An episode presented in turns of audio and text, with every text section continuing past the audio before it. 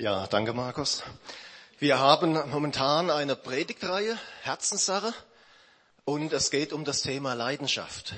Wir haben zwei Predigten schon gehört über Gottes Leidenschaft, Gottes Leidenschaft für dich und mich und Gottes Leidenschaft für die Welt. Und wir können eins jetzt schon sagen, definitiv sagen, Gott ist ein leidenschaftlicher Gott. Also wenn du nach einer Eigenschaft Gottes gefragt wirst und du sagst Leidenschaft, liegst du auf jeden Fall richtig. Wir wollen heute im Thema weitergehen. Gottes Leidenschaft für seine Gemeinde. Und jetzt denkt einer vielleicht, okay, dann schauen wir einfach mal rein, Apostelgeschichte, so ab Kapitel 2, ne, Pfingstfest, Entstehung der Kirche. Aber ich sag dir was, die Geschichte von Gott mit seiner Gemeinde begann schon viel, viel früher. Die Rede ist, ihr werdet es ahnen, von Israel, von Gottes Volk, denn damit beginnt die Geschichte seiner Gemeinde. Und damit lasst uns auch die Predigt beginnen. Die meisten, denke ich, werden das so einigermaßen wissen. Das fing alles an mit Abraham, da hat der Markus ja mal gepredigt vor einiger Zeit, ging dann weiter mit, mit Isaak, mit Jakob, Jakobs Familie, kam nach Ägypten durch den Josef. Und eigentlich sah alles ganz gut aus. Israel wurde in Ägypten zu einem großen Volk. Und sie bekamen sogar Land Land, eigenes Land, um zu wohnen, um zu leben. Doch dann begannen die Probleme. Und zwar so richtig heftig.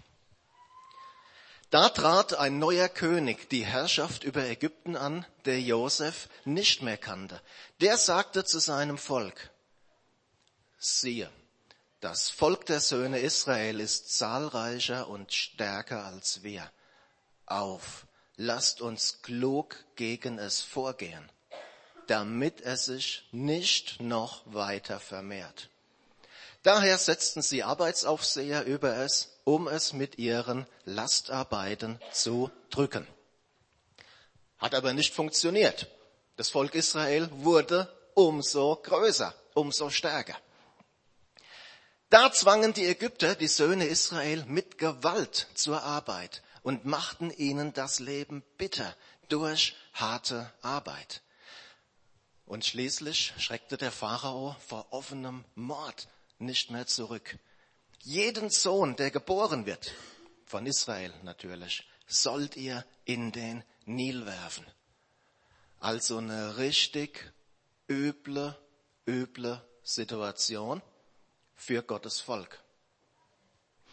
Was hat Israel gemacht? Und es geschah während jener vielen Tage, da starb der König von Ägypten. Und die Söhne Israel seufzten wegen ihrer Arbeit und schrien um Hilfe. Und ihr Geschrei wegen der Arbeit stieg auf zu Gott. Da hörte Gott ihr Ächzen und Gott dachte an seinen Bund mit Abraham, Isaak und Jakob und Gott sah nach den Söhnen Israel und Gott kümmerte sich um sie. Das ist viele, viele, viele Jahrhunderte, Jahrtausende schon her. Und es geht hier um Israel, klar. Aber da steckt so viel drin, auch für uns heute. Da steckt so viel drin. Das erste, was mir auffiel, ist, dass es heißt, sie schrien um Hilfe. Ja, verstehst du? Das war nicht so, ja, ah ja, kann man eh nichts dran machen. Und ja, Herr, ah ja, du siehst ja eh alles und na ja, vielleicht. Ja, sie haben zu Gott geschrien. Sie haben zu Gott geschrien. Und könnte es sein, wirklich, wirklich mal als Frage, könnte es sein, dass wir oft so wenig mit Gott erleben, weil unsere Erwartungen an ihn so wenig, so klein geworden sind. Und bin wirklich dankbar, Martin, dass du das gesagt hast. Wir haben das nicht abgesprochen. Ja, Da gab's mal einen Mann, der hieß Gideon. Und ein Engel Gottes kommt zu ihm. Und, und der Gideon, der sagt, der fängt nicht damit an und sagt, hey cool, ein Engel Gottes kreuzt bei mir auf. Sondern was hat Gideon am Anfang gesagt? Er hat gesagt, wo sind denn all die Wunder, von denen uns unsere Väter erzählt haben? Müsste das nicht auch unsere Frage sein? Wo sind denn all die Wunder, von denen wir hier lesen? Und bin wirklich dankbar, Martin, denn genau das weiß ich. Gott hat mehr für uns. Gott hat mehr für uns. Sein Wort sagt uns, Gott ist derselbe, gestern, heute und in Ewigkeit. Er hat sich nicht verändert und lass dir von niemandem einreden, die Zeit der Wunder wäre vorbei. Das ist eine Lüge. Das ist eine Lüge von Leuten, verstehst du, die selbst nie mit Gott irgendwas erlebt haben und dann eine Erklärung brauchten. Nur das Problem ist, sie haben den Grund bei Gott gesucht und nicht bei sich selbst. Ja. Gott hat mehr für uns.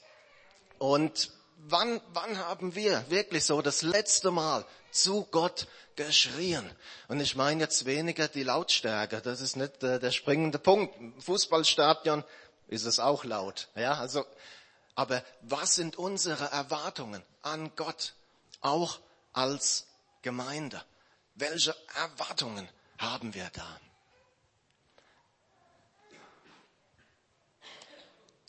Gott hörte, Gott dachte, Gott sah, Gott kümmerte sich.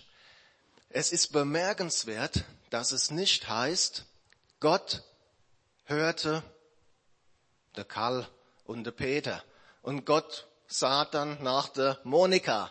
Und Gott kümmerte sich um der Fritz, sondern um sein Volk, um sein Volk Israel als Kollektiv, als Gemeinschaft. Wir im Westen haben oft das Individuum im Blick, den Einzelnen. Das ist auch gut, das ist auch richtig, ist bei Gott nicht anders. Und wenn ihr euch erinnert an die Predigt Johannes 1, das Wort Gottes, Jesus ist für jeden persönlich gestorben und das Heil kannst du auch nur persönlich ergreifen. Das kann nicht deine Familie, das kann nicht dein Pastor, das kann nicht deine Gemeinde. Aber Gott sieht uns eben nicht nur als Einzelne, er sieht uns auch als Kollektiv. Gott sieht uns auch als Kollektiv. Das ist ein Denken, das ist uns vielleicht ein bisschen fremd geworden. Aber Gott sieht uns auch als Nation. Es ist Gott nicht egal, was aus Deutschland wird. Es ist Gott nicht egal, dass Deutschland momentan nach meiner festen Überzeugung bei ein paar Punkten auf einem ganz schön abschüssigem Weg ist. Ist Gott nicht egal. Und Gott sieht uns definitiv auch als Gemeinde, als CZB. Gott hörte, Gott dachte, Gott sah, Gott kümmerte sich. Alle vier Worte sind Ausdrücke seiner Liebe, seiner Leidenschaft für seine Gemeinde. Und das galt und gilt für das Volk Israel.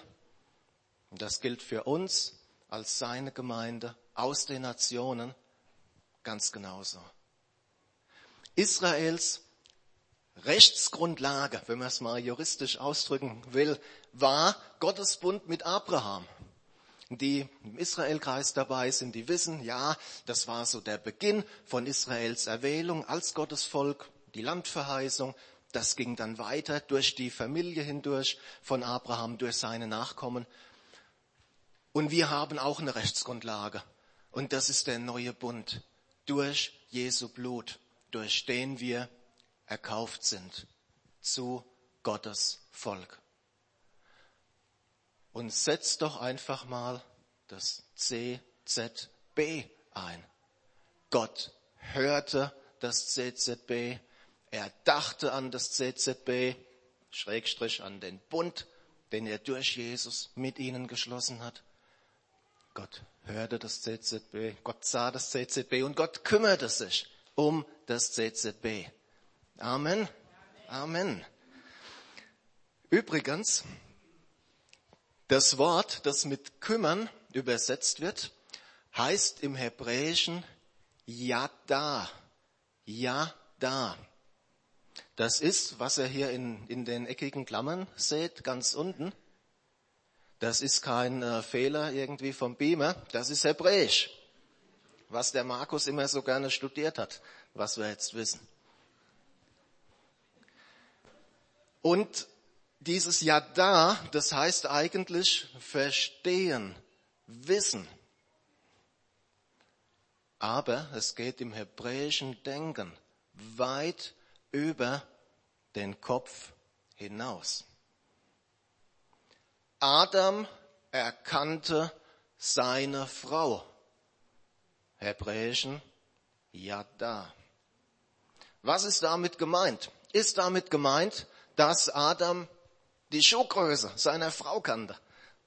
Ist damit gemeint, dass Adam sagte, Schatz, du hast schon wieder ein Kilo zugenommen?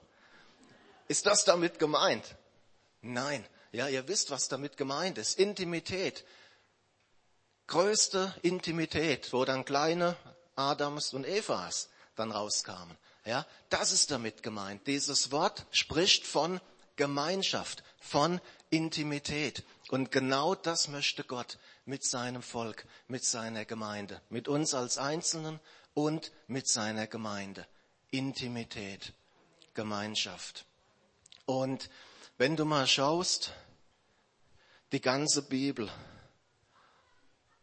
Geschichte von Gott mit seinem Volk, ist eine Geschichte von Liebe und Gemeinschaft.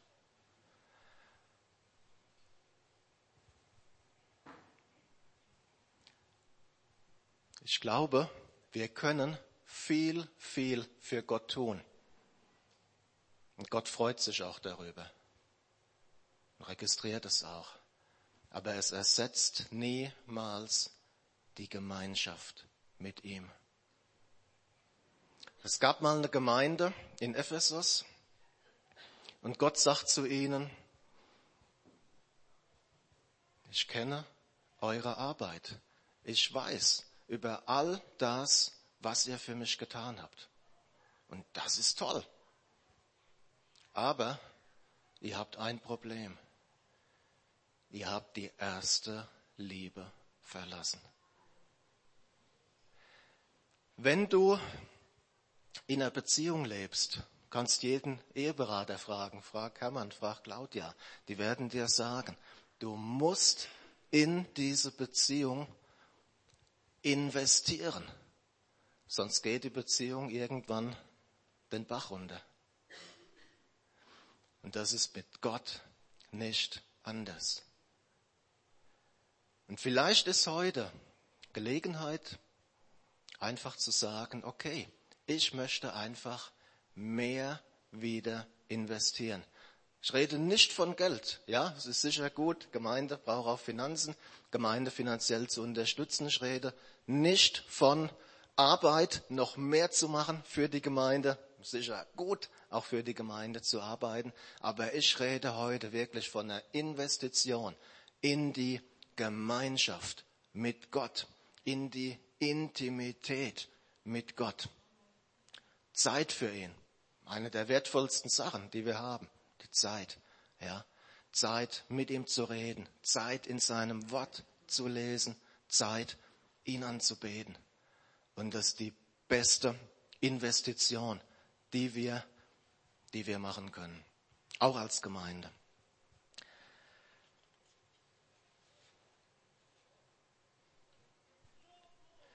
Es gehört noch was dazu. Weil Gott sein Volk liebt, wirklich von ganzem Herzen liebt, leidenschaftlich liebt, eifert er auch um sein Volk. Und ich lese ein paar Worte aus Jeremia, wo Gott sagt, ich habe alle meine Knechte, die Propheten, zu euch gesandt, früh mich aufmachend und sendend und gesprochen. Kehrt doch um. Jeder von seinem bösen Weg und bessert eure Taten und lauft nicht anderen Göttern nach, ihnen zu dienen. Dann sollt ihr in dem Land wohnen, das ich euch und euren Vätern gegeben habe. Aber ihr habt euer Ohr nicht geneigt und nicht auf mich gehört. Gott ist ein eifernder Gott. Ein Gott, der uns und der seine Gemeinde, der seine Braut für sich alleine möchte. Und der will uns mit niemand anderem teilen. Und lasst uns wirklich auch, auch offen sein, wo es vielleicht Punkte gibt, wo wir umkehren müssen. Einzelne als Gemeinde, wo wir Dinge anders machen müssen. Lasst uns offen dafür sein. Lasst uns auch offen sein für prophetische Impulse. Darf ich offen was sagen, ohne dass ihr euch über mich ärgert? So Sita und ich, wir sind ja noch nicht so lange hier in der Gemeinde. Es ist jetzt äh, knappes Jahr etwa, wo wir hier zum ersten Mal aufgekreuzt sind. Und äh, ein Punkt, waren viele Punkte, aber ein Punkt, der uns wirklich positiv auffiel, war, dass es in den Gottesdiensten immer mal wieder einen prophetischen Eindruck einen prophetischen Impuls gab. Und kann sein, dass ich falsch liege, aber nach meinem Eindruck ist das weniger geworden. Und lasst uns einfach dafür offen sein. Lasst uns wirklich dafür offen sein.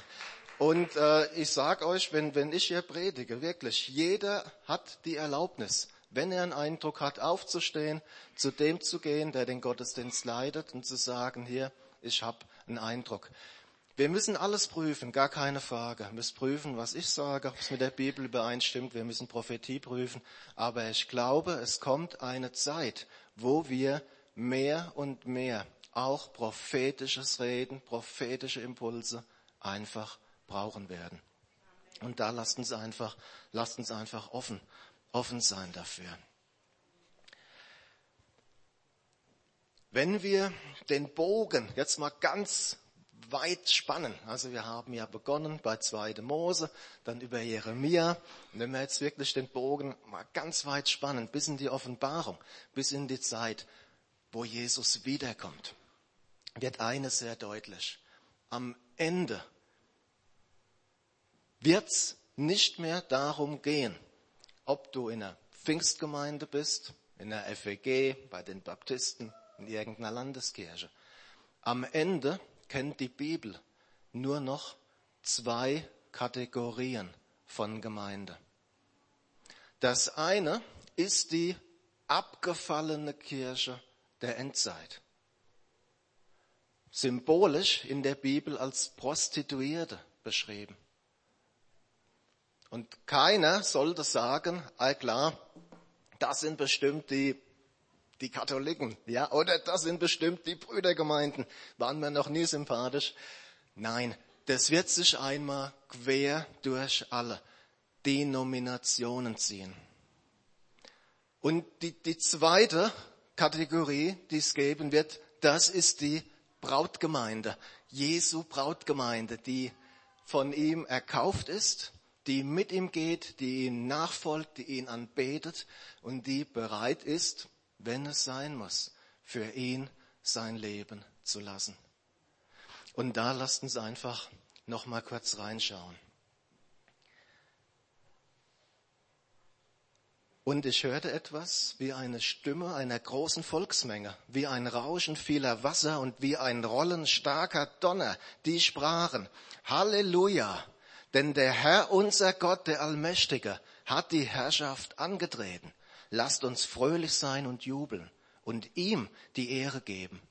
Denn die Hochzeit des Lammes ist gekommen und seine Frau hat sich bereit gemacht.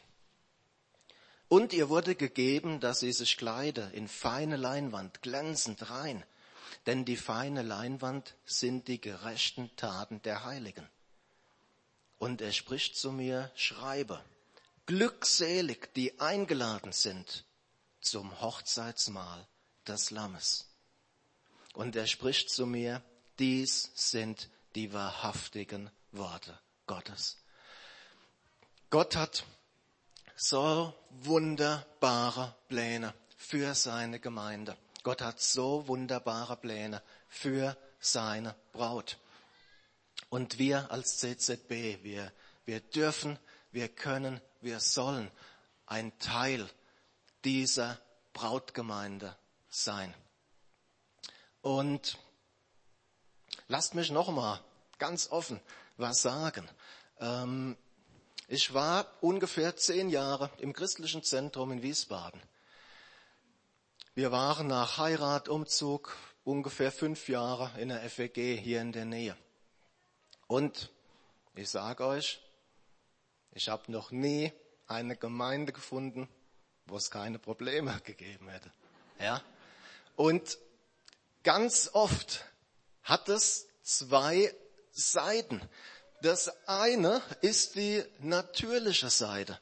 Das sind Missverständnisse in der Kommunikation. Das sind Fehler, die passieren im Miteinander, falsches Verhalten. Ja, und es ist gut und wichtig, das dann auch aufzuarbeiten, zu entschuldigen, das zu korrigieren. Gar keine Frage.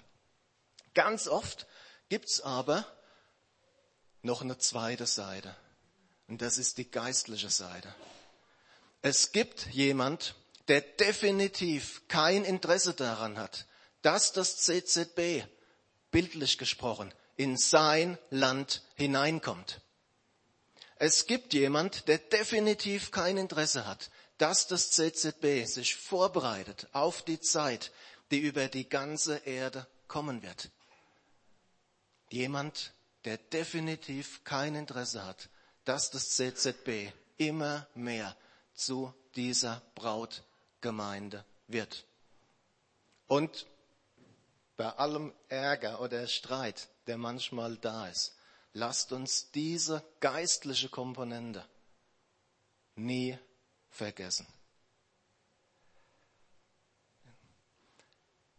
Kommen langsam zum Schluss. Ähm, wir haben jetzt heute auch ein paar ganz praktische Sachen gehört. Wo ist es vielleicht dran, von Gott wieder größer zu denken? Wo habe ich vielleicht meine Erwartungen an Gott einfach ganz stark runtergefahren? Wo muss ich wirklich von Gott wieder mehr erwarten? Ein Punkt. Wo ist es dran, mehr rein zu investieren wieder in die Gemeinschaft mit Gott, in die Intimität mit Gott? Und auch, wo ist es vielleicht dran, Punkte zu korrigieren? Und wir wollen es jetzt so machen, einfach eins, zwei Minuten der Stille. Wenn Gott dich angesprochen hat, bring's vor ihm in der Stille. Ja, ähm, wenn jemand sagt, okay, das sind Punkte, die will ich gerne vor einem Zeugen festmachen oder da, da habe ich noch Fragen, kommt nach dem Gottesdienst gerne auf Markus, Ute oder mich zu, können wir gerne noch drüber beten. Wer jetzt ein, zwei Minuten der Stille, jeder mit seinem Herrn, mit Jesus. Und äh, ich schließe danach ab mit einer weiteren Bibelstelle.